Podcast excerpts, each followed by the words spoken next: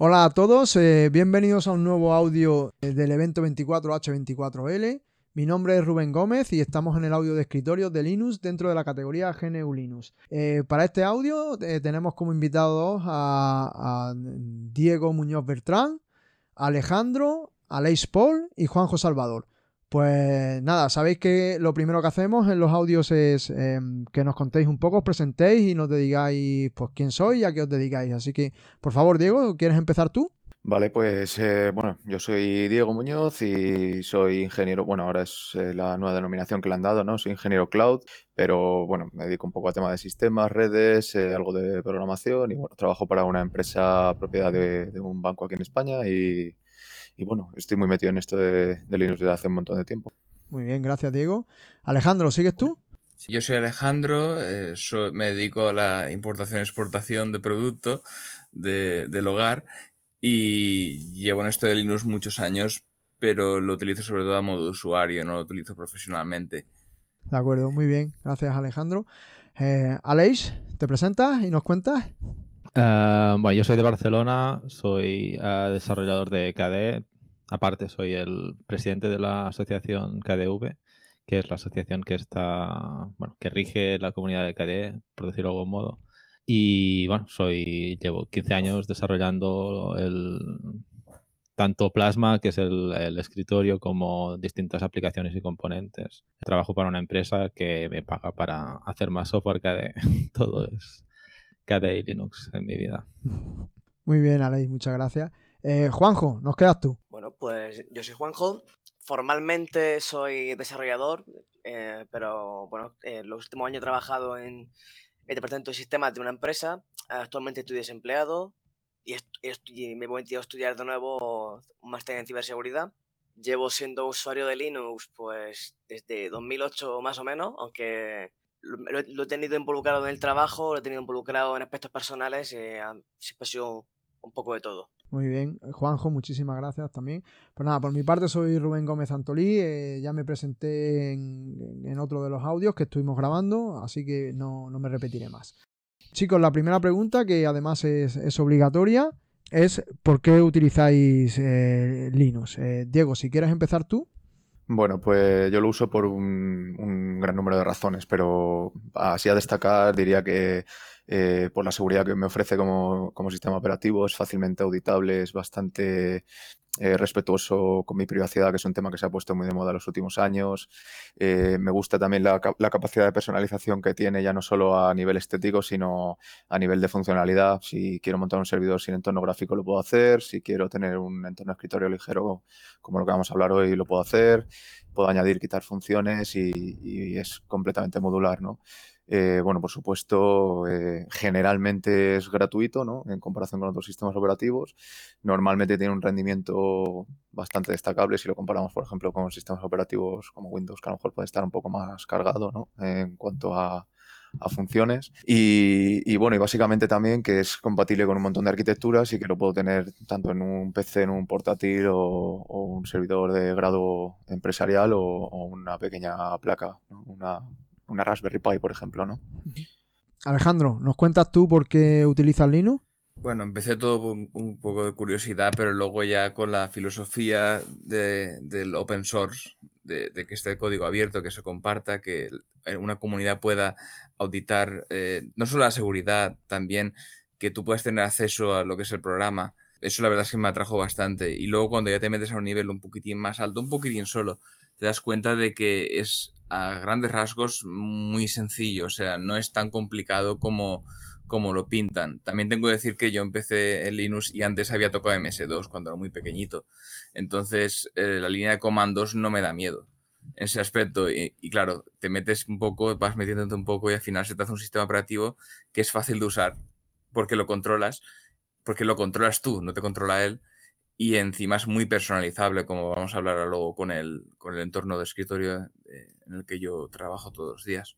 Muy bien, Alejandro. Eh, Aleix, cuéntanos tú por qué, por qué le das a esto de Linux.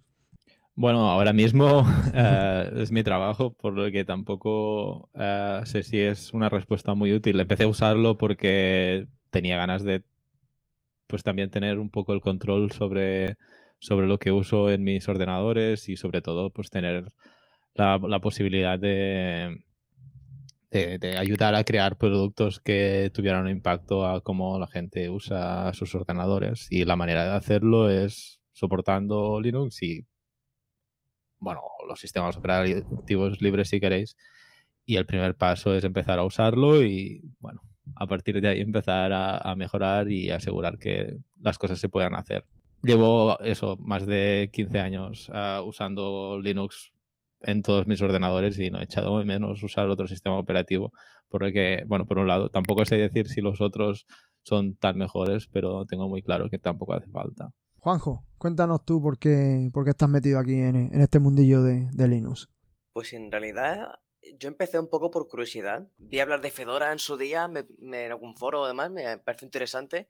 Y me instalé una máquina virtual, lo tuve ahí tanteándole un, un tiempo hasta que empecé, empecé, a estudiar informática y empecé a ver que, que era algo que tenía, que tenía, que convertirse en mi día a día, que tenía que cogerle soltura y aprender a manejarme con, con Linux de cara al mundo laboral eh, con una soltura mayor de la que puede salir de clase. Así que un, un poco tirando del hilo acabé, acabé, así, acabé usándolo diario, acabé involucrado en un montón de movidas de software libre y demás bueno, lo que empezó por curiosidad ha acabado siendo casi una pasión hoy en día.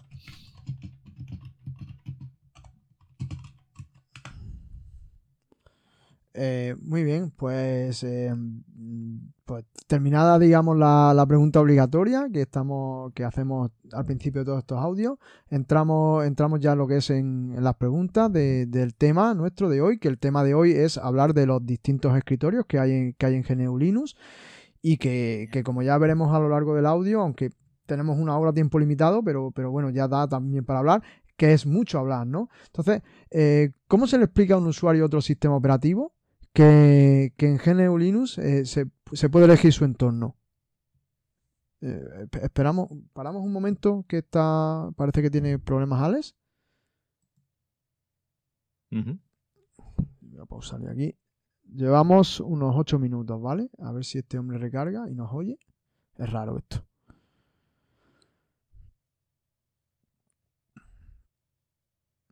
Eh, más o menos voy a seguir un poco el mismo orden que he estado siguiendo, como he presentado. ¿Sabes? Diego, Alejandro, pero bueno, sí, sí, la, la, idea, la, idea, un poco también que en un momento determinado vosotros mismos os pongáis a hablar entre vosotros. Yo soy el que menos debería hablar, ¿vale? Venga, vale. Vale. Alex, ¿nos escuchas ahora a todos? Hola. Hola. Hola. Alejandro. No.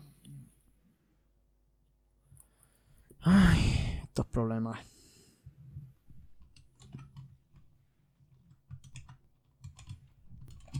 Joder, tío. Alejandro, hola.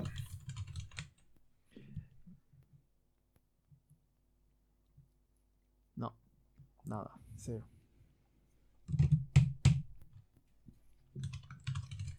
¿Queréis que usemos el Big Blue Button de KDE? Pues a mí me da igual, eh, Aleix. Ah. Bueno, no, no da igual si bueno. hay gente que esto no sí, funciona. Claro, claro, por eso digo que por, por, por mí, estupendo. No sé si. ¿Alejandro? Sí, se oye, se oye, pero era sin auriculares, no sé qué le ha pasado. Ah, eran los auriculares. Y no lo entiendo, la verdad. bueno, entonces seguimos, ¿vale? Eh, Alejandro. ¿Nos oímos todos? Sí, nos oímos. Bueno, yo sí os oigo. Eh, Diego, ¿tú nos escuchas? Sí, sí, yo te escucho a ti, escucho a Alejandro hace un momento. Vale. Juanjo, ¿tú también? Juanjo está silenciado. Sí, Juanjo está silenciado. Sí, os oigo perfectamente. Vale. Aleix, tú también sin problemas, ¿no? Sí. Vale. Alejandro, ¿correcto todo ahora? Ahora correcto, correcto. Vale, pues venga. Eh, he lanzado ya la pregunta de básicamente de cómo se le explica a un usuario otro sistema operativo que en GNU Linux puede elegir su entorno de, escritorio, ¿vale? Eh, voy a empezar con Diego y ya, digamos, os voy nombrando y vais vosotros, digamos, opinando, pero que como les he dicho a ellos, la idea es que casi que incluso en un momento determinado podáis hablar entre vosotros. No, no, no, tenga que ser yo. Yo simplemente voy a ir lanzando preguntas conforme, digamos, se acabe esa discusión y vamos avanzando. ¿Vale? Ok. Venga, pues vamos para allá otra vez. Seguimos entonces. Eh, Diego, ¿tú cómo, cómo, le explicarías esto a, a, a ese usuario de otro sistema operativo? Pues a un usuario novel que, que estaba acostumbrado a, a, otro sistema operativo y a un, y a un entorno de escritorio eh, propio integrado en, ese sistema, pues le diría que, que en GNU Linux tiene la opción de, cambiar de entorno de escritorio y para ello definiría lo que es un entorno escritorio, ¿no? que sería, digamos, el conjunto, ¿no? los elementos que, pues, que componen esa interfaz gráfica, ¿no? de, esa, esa interfaz de usuario, ¿no? los, lo que son las ventanas, ¿no? Eh, barras de herramientas, iconos, eh, el propio fondo de pantalla, ¿no? Eh, y luego muchas, en muchas ocasiones también las aplicaciones que hay alrededor, ¿no? que, que, está utilizando. para un usuario de Windows, por ejemplo, pues esa barra de inicio mítica que, que, lleva ya años con él, ¿no? Y esas ventanas con esa forma, con, con esa apariencia, y bueno, a un usuario de Mac, por, por poner de ejemplo, ¿no? Eh, pues, a, pues a, igual a esas ventanas, a esa apariencia y a, esos bordes y a esas aplicaciones que tiene integradas, ¿no? En GNU Linux, pues tú tienes la opción de, es, es muy modular, pues tú tienes la opción de cambiar eh, es, esa apariencia, ¿no? No solo la apariencia, sino también pues una serie de aplicaciones, un eh, gestor de archivos, eh, varias aplicaciones, ¿no? Entonces, eh, puedes adecuarlas más a tu, a tu uso, algo, a un gestor de ventanas más ligero, menos, o con más funcionalidad, o que sea en mosaico, que, en fin, que tienes un, un, sinfín de opciones. Es verdad que tienes bastantes más opciones que en un sistema operativo al uso, hasta con el que está usando hasta ahora, que tiene su entorno escritorio y no tiene más opción que, que usar ese. Alejandro, ¿tú cómo, cómo, se lo explicarías a alguien que te pregunte? Es, es, bastante complicado porque realmente hay muchos tipos de usuarios que no utilizan Linux.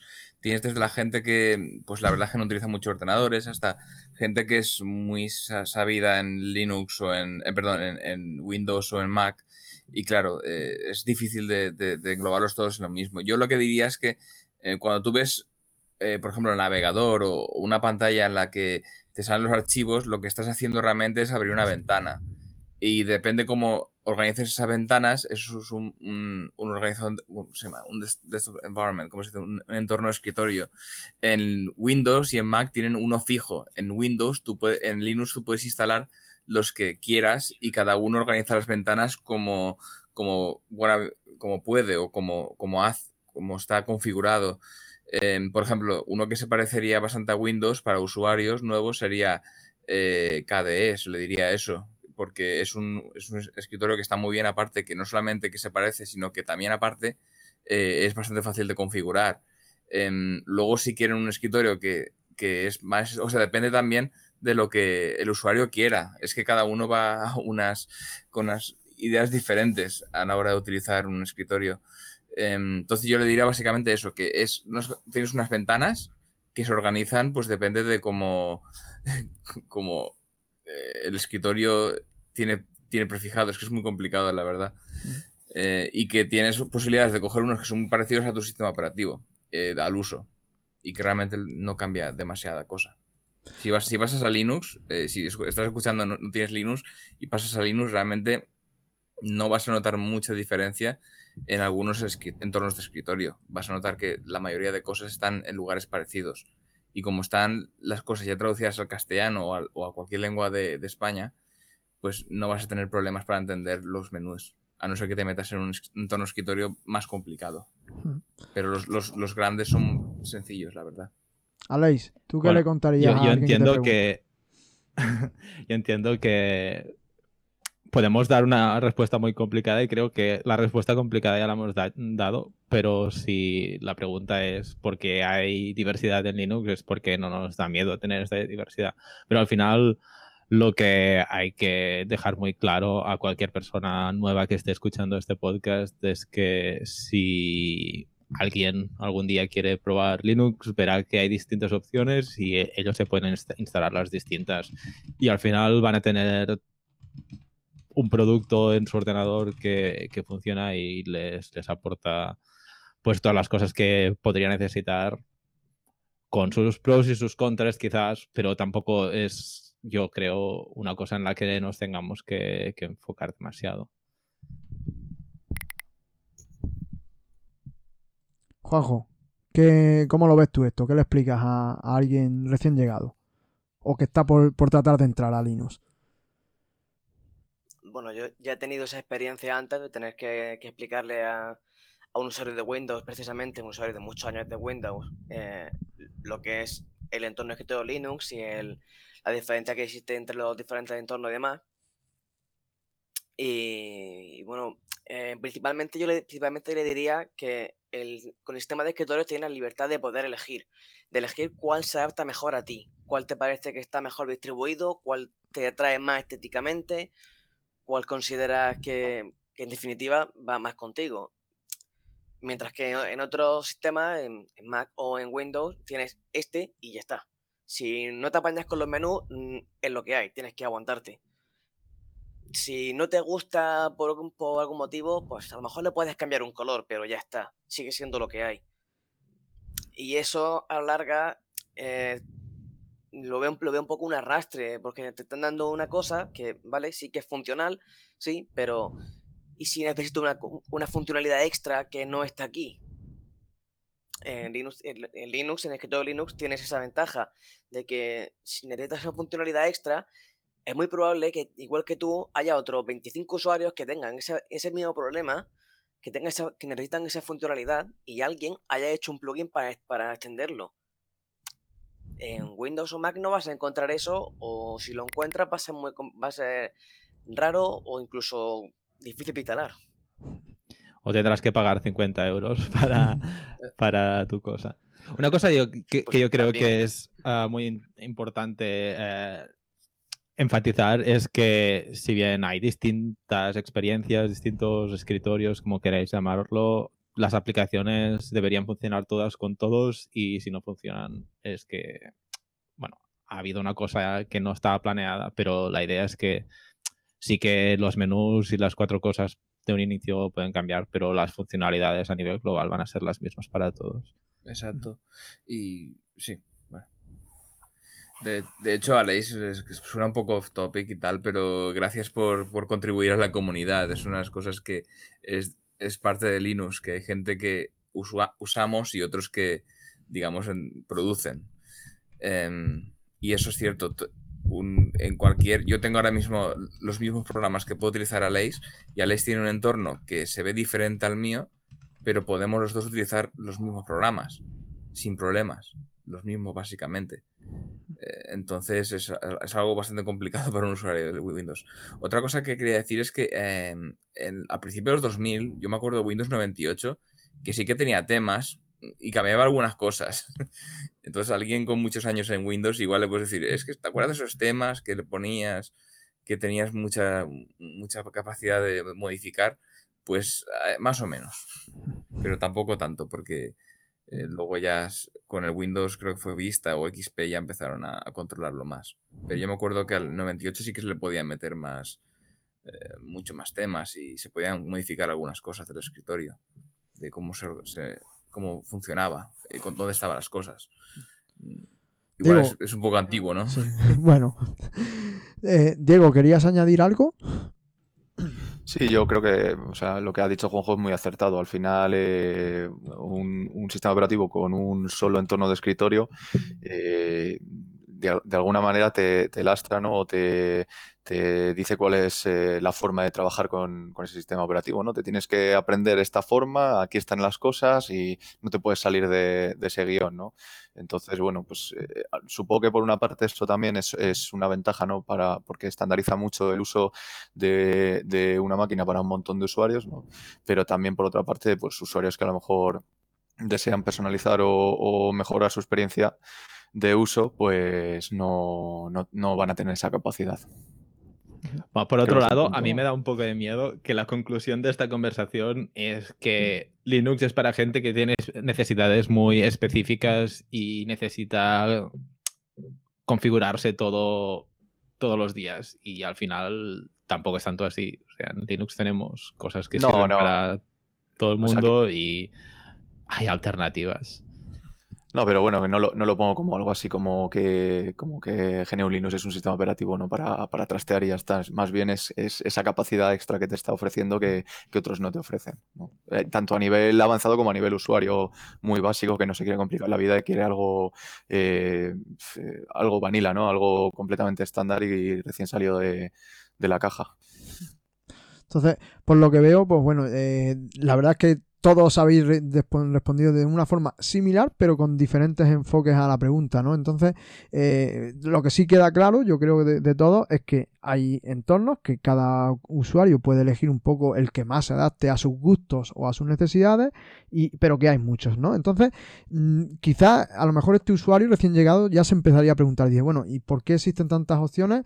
Y incluso mm, alguno dirá, bueno, ¿eso es bueno o es malo? Mm, no sé, Juanjo, ¿tú qué crees? ¿Es bueno que existan tantas opciones en el escritorio o es malo? Yo creo que sí, porque al final eh, la premisa que tenemos todos en Linux es la libertad. Y la primera libertad que tenemos que te vas a encontrar es la de elegir. Así que mientras todo, todas estas distribuciones, distintos sabores y demás, entremos todos a una hacia el mismo, hacia el mismo lado, no veo que tenga nada malo realmente. Aleix, ¿tú crees que es bueno, es malo? ¿Deberíamos tener tres entornos y ya está? ¿O, esta diversidad siempre es positiva? Yo creo que es una cosa que tampoco hay que pensar mucho en ello, ¿no?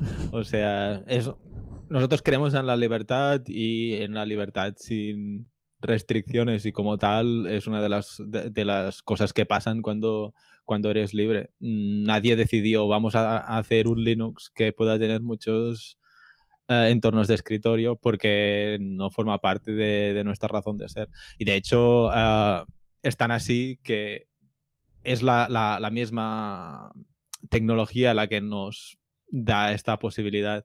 Ah, al final, si Windows o Mac fueran software libre, también podrían tener otros, otras interfaces y es el hecho de que nos impidan ver cómo funcionan la que marca que, existan otras cosas. Si es bueno o es malo, al final eh, no puede ser malo que, existan muchas posibilidades para nosotros si no nos entorpecen el camino, ¿no? Eh, es, es, bueno tener posibilidades y si puedes hacer todas las cosas que necesitas hacer en tu vida informática, yo creo que no, tienes por qué tener problemas con que otras personas quieran usar o desarrollar cosas distintas. De hecho, te agiliza bastante el trabajo. Si al final acabas consiguiendo un escritorio o una forma de, organizar las tareas eh, que se adapta mejor a tus necesidades, al final trabajas más a gusto que con una que te han dado y tienes que adaptarte a esa forma. Y de hecho, ahora mismo en, en Windows hay están dando ciertos cambios de, de, interfaz de usuario, están cambiando los botones donde están aquí y allá, y, de una versión a otra, cada seis meses hay un cambio. Eso genera un poco de inestabilidad y al final te tienes que adaptar a los cambios que una empresa te está dando. En el caso de Linux, eh, tú te metes en tu, en tu escritorio que te gusta y lo, y lo puedes eh, personalizar o incluso puedes utilizar el estándar, pero em, lo puedes manejar tú. No es, la, no es alguien que te lo está manejando y que te lo cambia cada X tiempo.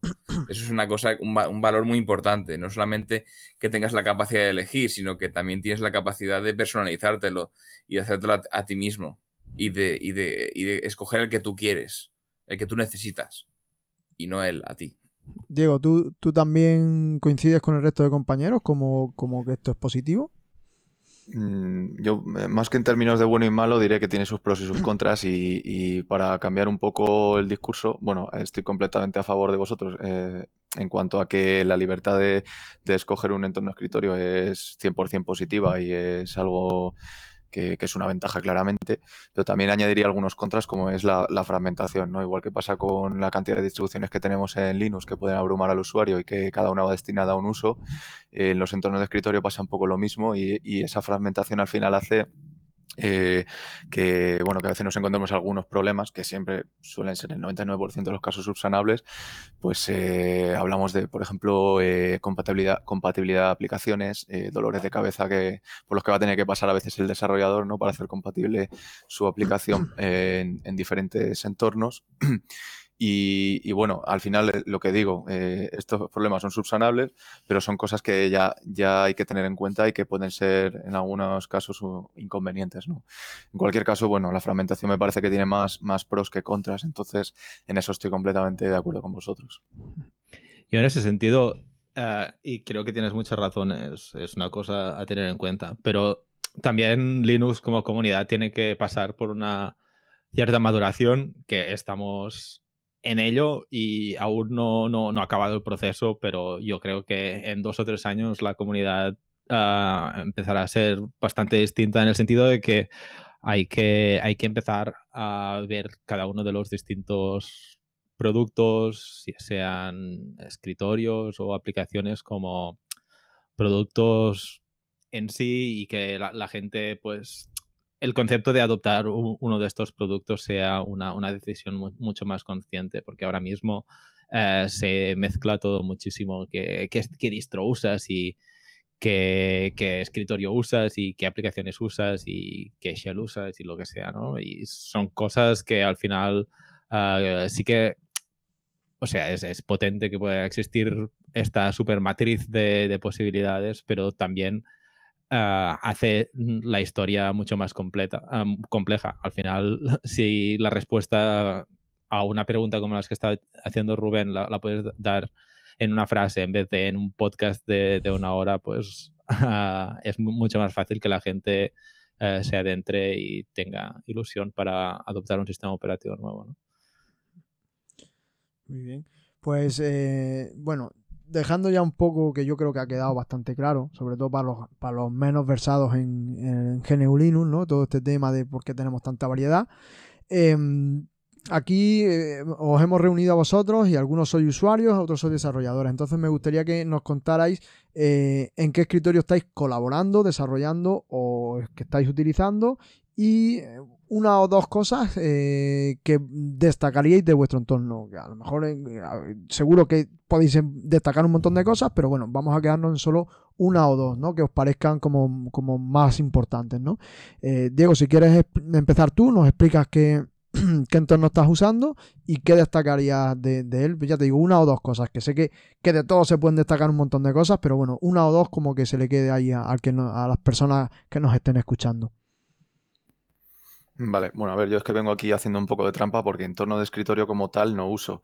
Eh, o sea, utilizo un gestor de ventanas, eh, un, Window Manager que se llama i3WM eh, de, de Manager y, bueno, eh, no es un entorno escritorio como tal, sino que es un compositor de ventanas, es el que se encarga un poco de mover las ventanas por el escritorio y apilarlas, eh, aprovechando todo el espacio del monitor, eh, pero es que realmente no, no, no me hace falta el resto de aplicaciones que puedan venir con un entorno escritorio tradicional, no, necesito un compositor de ventanas exclusivo, no necesito una suite de aplicaciones ni una gran cantidad de, de librerías por debajo, ¿no? Entonces me, basta con eso y para ser lo más eh, eh, escueto posible o, rápido, ¿no? pues te diré que, las características que más me gustan de utilizar esta configuración son eh, el minimalismo. ya te digo que cuanto menos tenga instalado mi máquina, más ligera va a ser y menos espacio va a ocupar todo y mm, más fácil mm, va a ser encontrar los, los posibles fallos si se dan que no es el caso.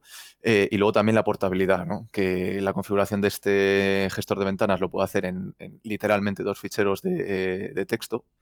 Eh, lo puedo mover a otra máquina y, automáticamente tener exactamente la misma configuración y la misma apariencia y funcionalidad en un portátil como en mi sobremesa. Esas dos son mis características principales.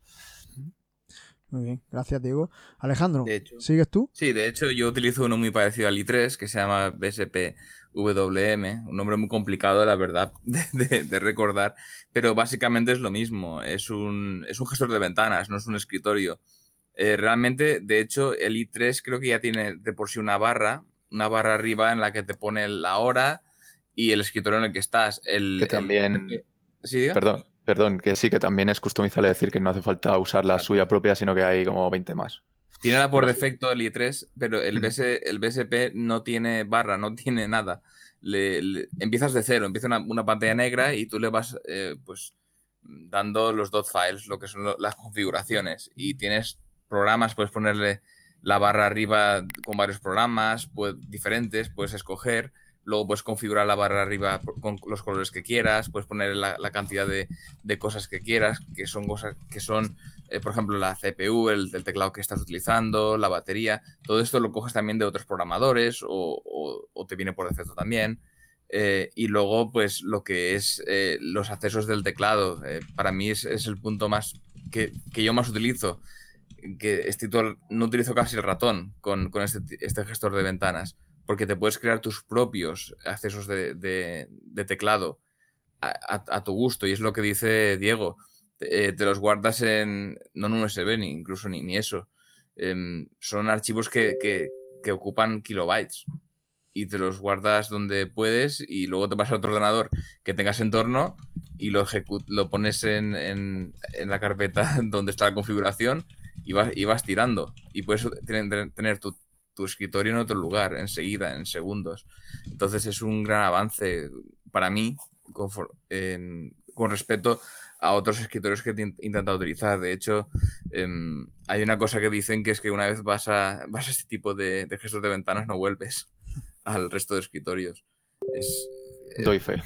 no, no voy a meterme en este aspecto porque... No, no, me- mejor, no- mejor no nos metemos, ¿vale? Que eso, Sí. por favor, no cada uno, digamos, tiene su gusto y No, sus no, no, no. necesidades y ya está. Aleix, eh, tú has dicho que, que, que eras desarrollador de KDE, pues eh, evidentemente pues estarás utilizando KDE Plasma, ¿no? ¿Nos cuentas un poquito tu caso y, Sí. y- y cosas que destacarías? Em, desde, desde Plasma, nuestro eh, emblema, un poco, si le dice emblema, eh, es eh, simple por defecto, potente cuando sea necesario. Y un poco la idea es que nosotros ofrecemos una experiencia que cualquier usuario que decida empezar a usarlo, sea que usara otro escritorio en Linux o Mac o Windows o lo que sea, pues cuando empiecen a usarlo, pues se podrán eh, pues podrán empezar a ser eh, persona útil delante del ordenador inmediatamente, pero nosotros queremos que la gente pues pueda hacer todas las cosas que necesite y, que no tenga que pasar por el momento este de no, eso no se puede hacer con plasma, tienes que cambiarte de sistema porque esto no está soportado, ¿no? Nosotros intentamos eh, dar la posibilidad al usuario pues que se pueda configurar todas las cosas o el- la mayor posible que consideremos necesarias y al final pues intentar cubrir todas las cosas pero pensando siempre en que la gente pues pueda empezar a usar software libre y empezar a usar Linux eh, sin, sin reservas o sin tener que empezar a leerse un manual complicado sobre cómo es su nueva vida, ¿no? Perfecto. Juanjo, yo sé que tú colaboras en Genome, o ya no sé si directamente en el escritorio o en, o en alguna aplicación, así que me imagino que seguirás usando Genome y estarás totalmente involucrado, ¿no? Sigo usando Genome y bueno, estoy menos involucrado que- de lo que me gustaría realmente, pero, pero sí, sigo todavía algo enganchado por ahí con ello. ¿Y qué, qué destacarías tú de, de Genome como, como desarrollador y como usuario? Pues mira, sobre todo como, como usuario, lo que más des- destaco de Genome es, que estéti- estéticamente a mí me gusta mucho. Incluso tal como viene recién instalado, mm, me parece que está, el diseño está muy bien, muy logrado y es un estilo minimalista, pero sin llegar al, al lo que sería el minimalismo de gestor de ventanas, directamente de tipo i- i3 y demás. Pero está muy, está muy logrado. Eh, se puede manejar prácticamente todo solo con el teclado, cosa que lo he hablado con otros desarrolladores y me han dicho muchas veces que no es la intención, pero es una cosa que a lo mejor yo he, desarrollado esa habilidad, no lo sé, pero si me hace todo muy intuitivo a base de, teclas, cosa que agradezco mucho. Y bueno, en general, en general básicamente eso, porque ya podría entrar en aspectos técnicos y demás, pero es que no, no, tiene mucho más. Eh, no, tiene, no, es el objetivo tampoco de este podcast, Juanjo, que entrar en aspectos técnicos. Sí, por eso me refiero que como, como usuario lo que me agradezco es eso, sobre todo el diseño que tiene y, el, y la facilidad que tiene para, que tiene para navegar entre todo, todo básicamente a base de teclado. Perfecto, pues muy bien. Bueno, para el que no conozca un poco el mundo GNU Linux, que precisamente es el público objetivo de, estos audios, eh, tenemos que aclarar que eh, KDE Plasma y, Genome son los, bueno, quizás no, son los entornos más grandes que hay dentro de, de Linux, ¿no? Después ya hay otros que son un poquito más pequeñitos eh, y que están muy bien, por supuesto, todos están muy bien y, para, el que, para el que le guste, ¿no? Pero KDE Plasma y Genome son los proyectos un poco de referencia, ¿no? Y un poco al hilo de esto, eh, la siguiente pregunta sería si hay mm, escritorios para perfiles específicos o si todos se pueden adaptar a, todos los perfiles, ¿no? Eh, Diego, no sé si quieres empezar tú, que llevas un rato ahí callado. Mm, bueno, pues sí, a ver, mm, creo que cada entorno de escritorio tiene un poco su filosofía, como, como comentaba el compañero ahora que es desarrollador de KDE y lo estaba explicando muy bien, ¿no?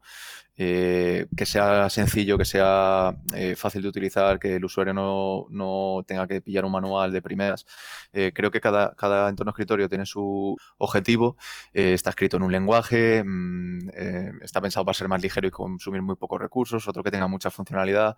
Entonces, sí, es verdad que al final con GNU Linux vas a poder hacer lo que tú quieras, instalando paquetes, compilando, configurando y al final metiéndote un poco en ello, pero es verdad que los entornos de escritorio de primeras eh, algunos están pensados un poquito eh, con una idea en la cabeza eh, y otros tienen otra idea. Alejandro, cuéntanos. Sí, yo, yo, yo pienso que realmente los entornos de escritorios Gnome y KDE son muy asequibles para un usuario que acaba de entrar y, o, para, un usuario que es muy avanzado. Realmente, como decía Juanjo, eh, realmente los, los atajos de teclado de Gnome son muy potentes y también la, el interfaz, cómo funciona, es para, yo creo, para un usuario iniciado que quiere ir más allá de un poco eh, cómo está formado el escritorio en Windows, funciona muy bien Luego tienes KDE que también está muy bien porque vas ya un poco sobre la base e incluso puedes desarrollarlo mucho más. Pero eso sería más bien para... Por eso son tan extendidos, porque realmente son escritorios que llevan... Tienen una historia muy larga, es lo primero. Eh, Gnome y, KDE tienen más de 20 años, si no me equivoco. Son proyectos muy largos, tienen mucha, mucho, mucha comunidad y, claro, esos son los más grandes y los, y los que ahora mismo para, para un usuario que quiere entrar en GNU Linux son de los más recomendables. Pero claro, luego si vas metiéndote y, vas aprendiendo otros escritorios o, gestores de ventanas, pues ya vas explorando y, se va adaptando a tus necesidades, lo que hemos hablado antes. No, más o menos queda, queda claro. Aleix, ¿qué nos cuentas tú? ¿Se, se, se, pueden personalizar eh, incluso estos escritorios tan grandes como KDE Plasma, que es lo que tú desarrollas? Em, una cosa que a mí me hace bastante gracia es que últimamente te metes en YouTube y puedes ver cómo la gente se, configura los, los escritorios, escritorios, hacen cosas muy raras. Plasma nos hemos, y en cadena en general, nos hemos enorgullecido históricamente de ser configurables, pero yo al final tampoco acabo siendo consciente de las cosas más raras que hace, que hace la gente.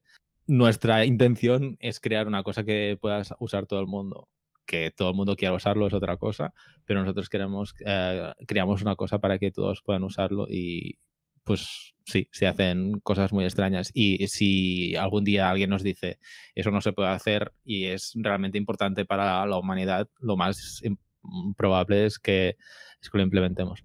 Una cosa que es es importante para, nosotros también es que tenemos una comunidad importante alrededor nuestro de, gente que entiende cómo funciona el sistema y que puede ayudar a hacer estas customizaciones, ¿no? Como se dice, personalizaciones, eh, hasta el punto de que a veces también pasa pues que hay empresas que necesitan personalizaciones extremas ¿no? para, para, sus despliegues y se acercan a nosotros y nos dicen quién puedes encontrar que nos pueda personalizar plasma para este caso de uso así todo raro. Porque, bueno, al final no todas las industrias tampoco usan la informática del mismo modo que lo usamos nosotros en casa. Una cosa que me viene a la cabeza es, por ejemplo, cómo lo usan en las para hacer uh, películas uh, ah, 3D. Hay, muchas películas de Hollywood que se hacen usando plasma y si os fijáis en, en los pantallazos que salen cuando enseñan cómo hacen las películas, veréis que usan escritorios bastante raros a veces, no siempre. Juanjo, que no me también o históricamente o en los últimos tiempos se la ha criticado precisamente un poco porque no es tan personalizable. ¿Es, es un mito? ¿Es verdad? O, ¿O, tú cómo lo ves esto, por ejemplo?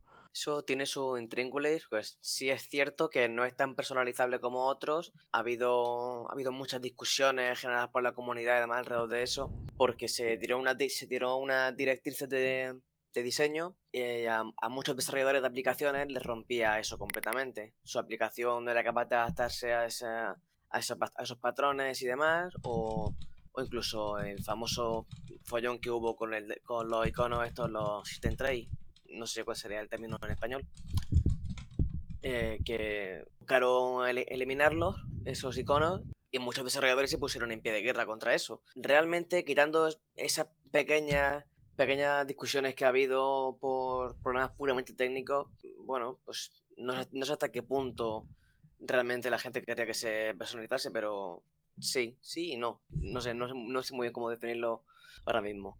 Pero sí, sí que, sí que es muy personalizable, pero podría serlo un poquito más. De acuerdo. Hemos hablado precisamente de esa personalización, de las cosas buenas y tal. Y, y, algo que vosotros veáis que no está tan, tan pulido y que os gustaría que, que mejorase, de, de, de, en concreto del entorno vuestro que estáis utilizando. Eh, Diego, empezamos contigo de nuevo. Algo, algo relacionado con lo que comentaba antes de la compatibilidad de aplicaciones. Hay, hay veces que a lo mejor una aplicación se desarrolla con, con un entorno escritorio como KDE en mente, ¿no? Utilizo Qt o no sé si en inglés era Qt, ¿no? Igual sí. Qt, ¿no? Suena bonito. Y en Nome, pues no se usan las librerías eh, propias, ¿no? De, de GTK, ¿no? De GTK 3 creo que está ahora que va por ahí ya, ¿no? Entonces, eh, eh, muchas veces las aplicaciones, eh, tú estás en tu escritorio KDE, quieres instalar una aplicación que se ha hecho exclusivamente para GTK y entonces la, abres y se ve horrible. Y dices tú, ¿y por qué se ve tan mal? Y es porque, bueno, lo, que es el tema de escritorio tuyo en KDE es uno con tu librería, pero en, en, en, Nome pues no, no es el caso, no utiliza el mismo, el mismo tema. Entonces, la aplicación se ve fea, no, no se ve unificada, ¿no? Es una de las cosas que siempre me ha repateado un poco. El caso mío, que utilizo un gestor de ventanas, pues bueno, lo, lo, puedo sufrir un pelín más, pero es algo un poco, algo poco leve, por así decirlo. Alejandro. Sí, en, en BSP WM tenemos justamente el mismo problema que muchas aplicaciones se hacen pensando en esos dos entornos y luego no hay cosas que no, no quedan muy claras dentro de, de, nuestro gestor de ventanas. Y también yo estoy teniendo problemas con Java, que supongo que no sé si es problema de mi distribución o, si es un problema del gestor de ventanas, que tengo que, pues bueno, primero poner un, al inicio de sesión tengo que poner un comando básicamente, pero eso se, con un poco de, aprendizaje se puede hacer. Y, y, luego la otra cosa que le veo un poco que no es tan fácil como otros, por ejemplo, eh, cuando metes un monitor externo en KDE o en Nome, eh, pues es muy fácil, te lo detecta automáticamente y luego te metes en, un, en, un, menú y pones quiero que esté, esté el izquierdo a la derecha. En, en, en, este tipo de, sobre todo en el mío, eh, tienes que decir qué escritorios eh, se dividen en escritorios, qué escritorios van a, cada monitor y claro, eso tienes que meterte ya en, configuración, en, texto. Eh, y se hace un poco más complicado y farragoso, pero digamos que son esos dos problemas, lo que ha dicho el compañero y, y también el problema de, de, los monitores múltiples. Es, ahí sí que da bastante guerra. Este, el resto, pues no le veo mucho problema. Aleix, bueno, al final, sí. adelante, adelante. al final, yo creo que lo que es importante también es usar productos que tienen gente que los desarrolla y se preocupa. Nosotros hemos tenido gente en KDE que se ha preocupado pues que las aplicaciones hechas en GTK funcionen correctamente y que nuestras aplicaciones KDE, que aparte de hacer escritorios, también hacemos aplicaciones, pues funcionen eh, correctamente en Nome, del mismo modo que miramos que funcionen correctamente en Windows o en Mac, porque algunas de ellas también son multiplataforma. Es muy importante que haya esta gente que se preocupa, porque si no, al final lo único que haces es usar un código que te has encontrado flotando por los internetes. Bueno, eso tiene, tiene siempre sus problemas hay mucho cariño detrás de, todo software libre. Yo lo que más he hecho en falta de, en Linux en general, y eso aplica a Plasma, pero en realidad aplica a todos, es cómo de complejo es el ecosistema de aplicaciones, crear aplicaciones, hacer una aplicación y que llegue a pues todos los usuarios es una tarea complicada. Es mucho más fácil hoy que lo era hace dos años, no más. Y yo creo que tenemos que seguir trabajando en que eso sea mucho más así. Y será así, yo entiendo, que conseguiremos hacer que pues nos podamos eh, concentrar en pues cosas tipo la integración de los distintos sistemas, etcétera. Juanjo, ¿qué opinas? ¿Hay cosas que pulir en Genome?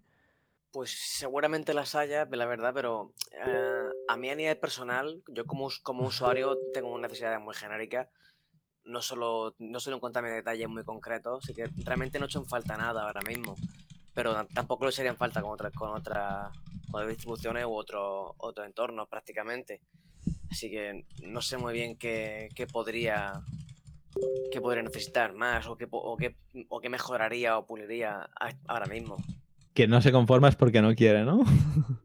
Sí, es que, es que a ver, eh, yo tengo, tengo una necesidad muy sencilla de siempre y claro, con todo el trabajo que hay detrás de, estos entornos de escritorio y demás, ya prácticamente han cubierto cualquier cosa.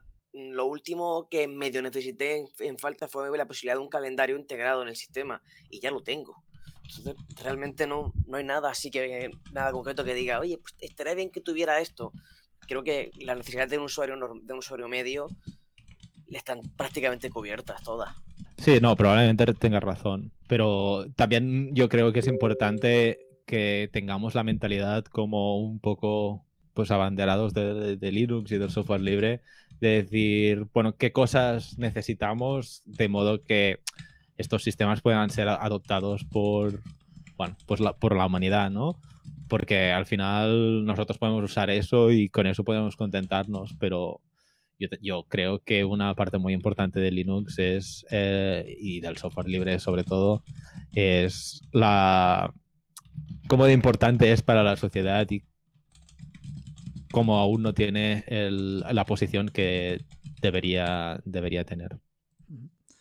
Chicos, eh, nos va quedando ya poco tiempo y vamos a ir acelerando un poquito más, ¿no? Entonces voy a haceros eh, cuatro preguntas muy rápidas, ¿vale? Simplemente tenéis que responder con una cosa, sin más explicaciones. Y ahora después, si queréis, eh, podéis hablar entre vosotros de eso, ¿no? simplemente, pregunta es tipo pregunta-respuesta, pregunta-respuesta, ¿vale? Empiezo y, seguís en orden. Diego, Alejandro, Aleix y Juanjo, ¿vale? ¿El escritorio más sencillo de usar para vosotros, Diego? XFC. ¿Alejandro? mate. ¿Plasma? ¿Juanjo? XFE también. Vale. ¿El más personalizable, Diego? Venga, KDE. Plasma. ¿Ale? No ¿Alejandro? decirlo, no sabría decirlo. ¿Aleix? Plasma. ¿Juanjo? Pues por mi experiencia casi que diría que XDF también, también. Vale. ¿El más productivo, Diego? Eh, mm, ITSWM si lo llamamos entorno escritorio. De acuerdo. ¿Alejandro? BSPWM. ¿Aleix? Plasma. ¿Juanjo? Voy a ser bueno, voy a decir también que plasma. Muy bien. ¿El más bonito, Diego? Mm, uf, mm, paso palabra. todos.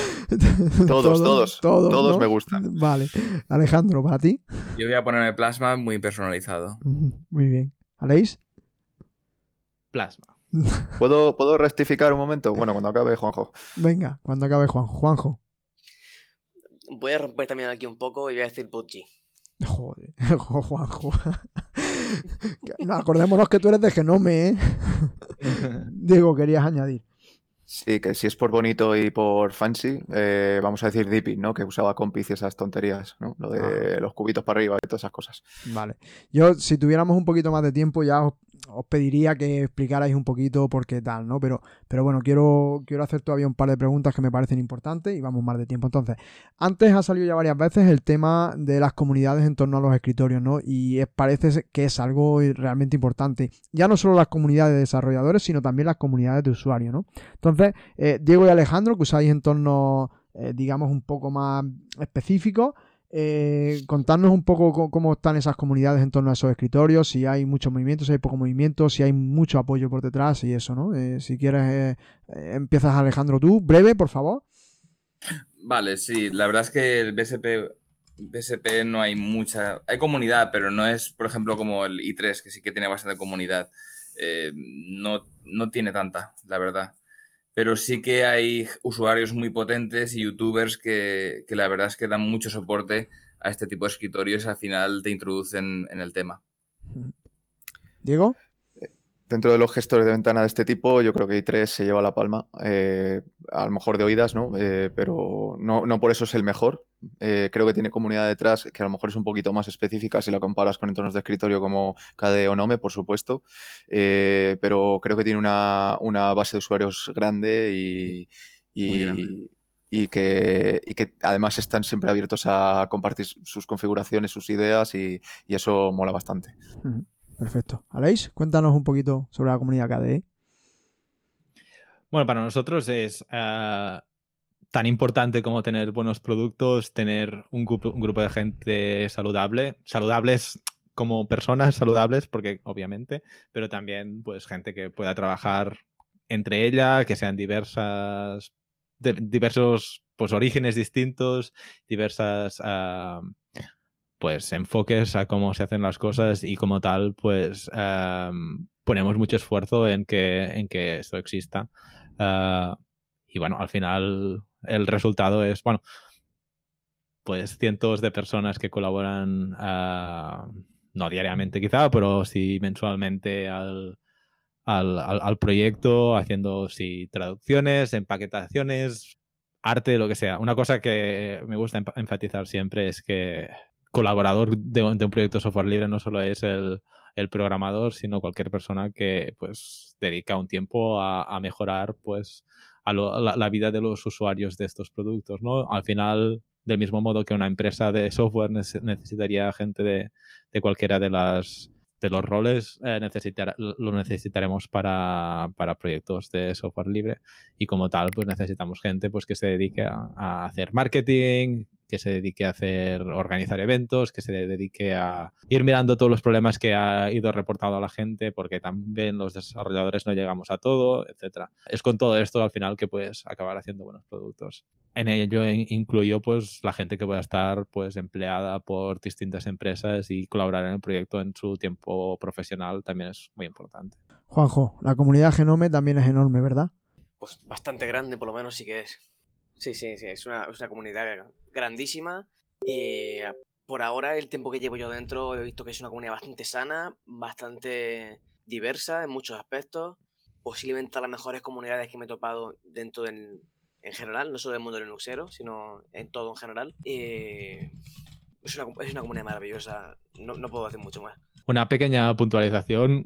A veces se intenta plantear como que los distintos proyectos, distintas comunidades están enfadados unos con otros, pero al final mi experiencia siempre ha sido eh, con gente de software libre, que todos son gente muy maja, que tiene ganas de, de- de arreglar cosas. Con- Genome, por ejemplo, he estado organizando el Linux App Summit, han funcionado, bueno, hemos trabajado muy bien juntos y, bueno, no sé, he colaborado con cientos de otras organizaciones a lo largo de los años y también con todas ellas ha sido muy divertido. Yo eh, animaría a cualquier persona que le interese el software libre o Linux o lo que sea que les, interese que pues se dediquen a dar un paso y a pues ponerse en contacto y colaborar. Bueno, pues eso me parece muy importante lo que acabas de señalar, Aleix, de, de que las comunidades, aunque parezca que están enfadadas, en realidad son muy colaborativas entre ellas. Una última pregunta, os pido brevedad total y absoluta para que ahora al terminar podáis dar vuestros datos de contacto, etcétera, etcétera, ¿vale? Y eso.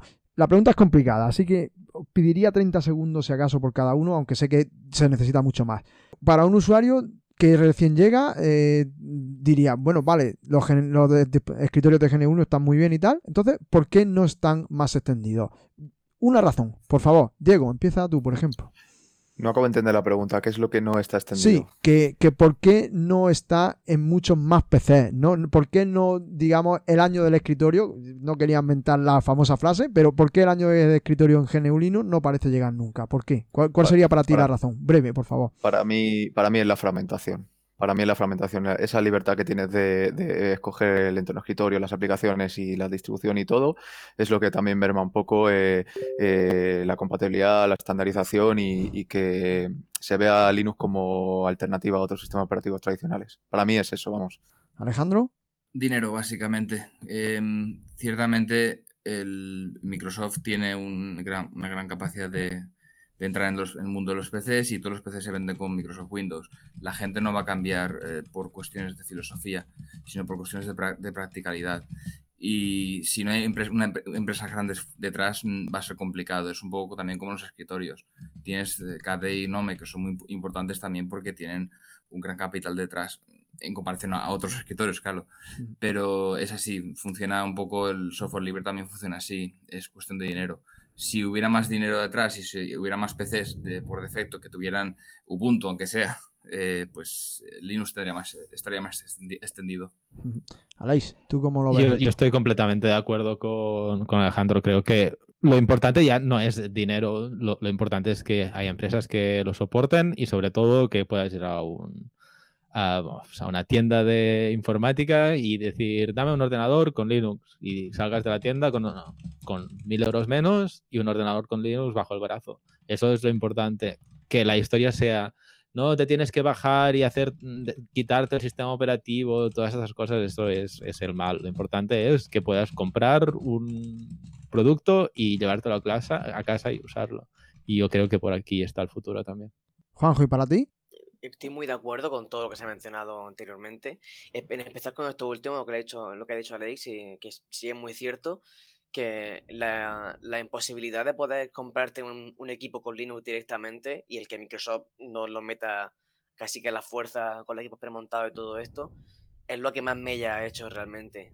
Eh, bueno, también una cuestión de marketing, ¿no? Pero, pero si a un usuario le dieran la posibilidad o le dieran más facilidad para comprar un equipo con Linux preinstalado, probablemente estaríamos en otra posición ahora mismo. Sí, al fin y al cabo es un, problema de facilidad, porque realmente posibilidades ahora mismo hay muchísimas y los últimos años han habido muchísimas. Es un problema de que tú vas al FNAC, por ejemplo, un, un centro comercial, Carrefour, y te encuentras todos los ordenadores con Windows. Eh, no hay opciones, por mm. eso no hay tanta extensión. Yo creo que es por eso. En eso estoy, eh, una última cosa, en eso estoy completamente de acuerdo con lo que decís, eh, que ayudaría mucho que se eh, vendiesen ordenadores con Linux preinstalado, pero luego te pones a pensar y dices tú, vale, ¿y qué distribución pones? el ordenador de al lado tienes otra diferente con tu gestor de paquetes, el entorno escritorio y visualmente es diferente también. Al final el usuario de a pie necesita algo fácil y sencillo y por, mm, al final, por mucho que le vendas ordenadores con Linux, es mm, eso. Al final es, para mí es el fin último de un usuario de a pie, ¿no? Que tenga algo listo para usar y que sea estándar. Bueno, al final también vamos yendo para allá. O sea, hace 10 años tú ibas a FNAC, como decíais, y encontrabas solo Windows. Hoy encuentras Windows, Android, las tres cosas de Mac distintas, etcétera. Yo creo que cada vez la gente puede entender más que existen distintos tipos de sistemas operativos y es lo que se van a ir encontrando. Muy bien, chicos, pues yo sé que esta última pregunta os ha, llegado al alma y os gustaría extenderos, pero lamentablemente pues nos quedamos sin tiempo. Así que nada, pues agradeceros muchísimo vuestra participación, vuestro tiempo y para terminar, por favor, darnos una forma de contactar con vosotros y proyectos vuestros o en los que estéis involucrados. Eh, Diego, ¿empiezas tú? Eh, vale, eh, bueno, yo tengo una página web y un blog. Eh, la página es www.diegomunozbeltran.com, cambiando la ñ por una n. Ahí se puede encontrar mi blog y los proyectos que, hago. Y nada más que añadir. El que quiera buscarlo y le interese, ahí va a encontrar todo. Gracias. Alejandro. A mí no tengo nada así que compartir sobre mi identidad, pero sí que puedo decir que me podéis encontrar en el Telegram de la asociación GNU Linux Valencia que tenemos un canal allí y ahí yo estoy en ese canal. Eh, mi contacto está ahí, básicamente, si queréis. Perfecto. Muchas gracias, Alejandro. Eh, Aleix, ¿a ti dónde te podemos seguir y, y dónde te- se te puede encontrar? Yo soy arroba alexpol en la mayoría de las ah, redes sociales. Uh, alexpol arroba kd.org es el correo si queréis decirme algo en concreto. Ah, podéis seguir el Planete KD, por ejemplo, si queréis ver mis blogs. Pues muchísimas gracias, Aleix, a ti también. Juanjo, ¿cómo te seguimos a ti? Pues yo tengo, tengo todas mis redes centralizadas en mi web, si desde ahí se pueden encontrar directamente en jsalvador.me. Ahí me podéis buscar tanto Mastodon, Twitter, com- como Telegram o cualquier otra red por la que ando. E incluso hay un, está mi correo por si queréis enviarme también algo. Pues perfecto. Nada, muchísimas gracias también a ti, a Juanjo. Os vuelvo a reiterar las gracias y nada más. eh, con esto finalizamos este audio. Eh, recordaros la web de- del evento, la web de- del proyecto, que es 24h24l.rjoel. El Twitter es arroba 24h24l1 y Mastodon 24h24l y el canal de Telegram que es arroba evento 24h20l. Hasta aquí ha llegado esto. Muchísimas gracias. Un saludo a todos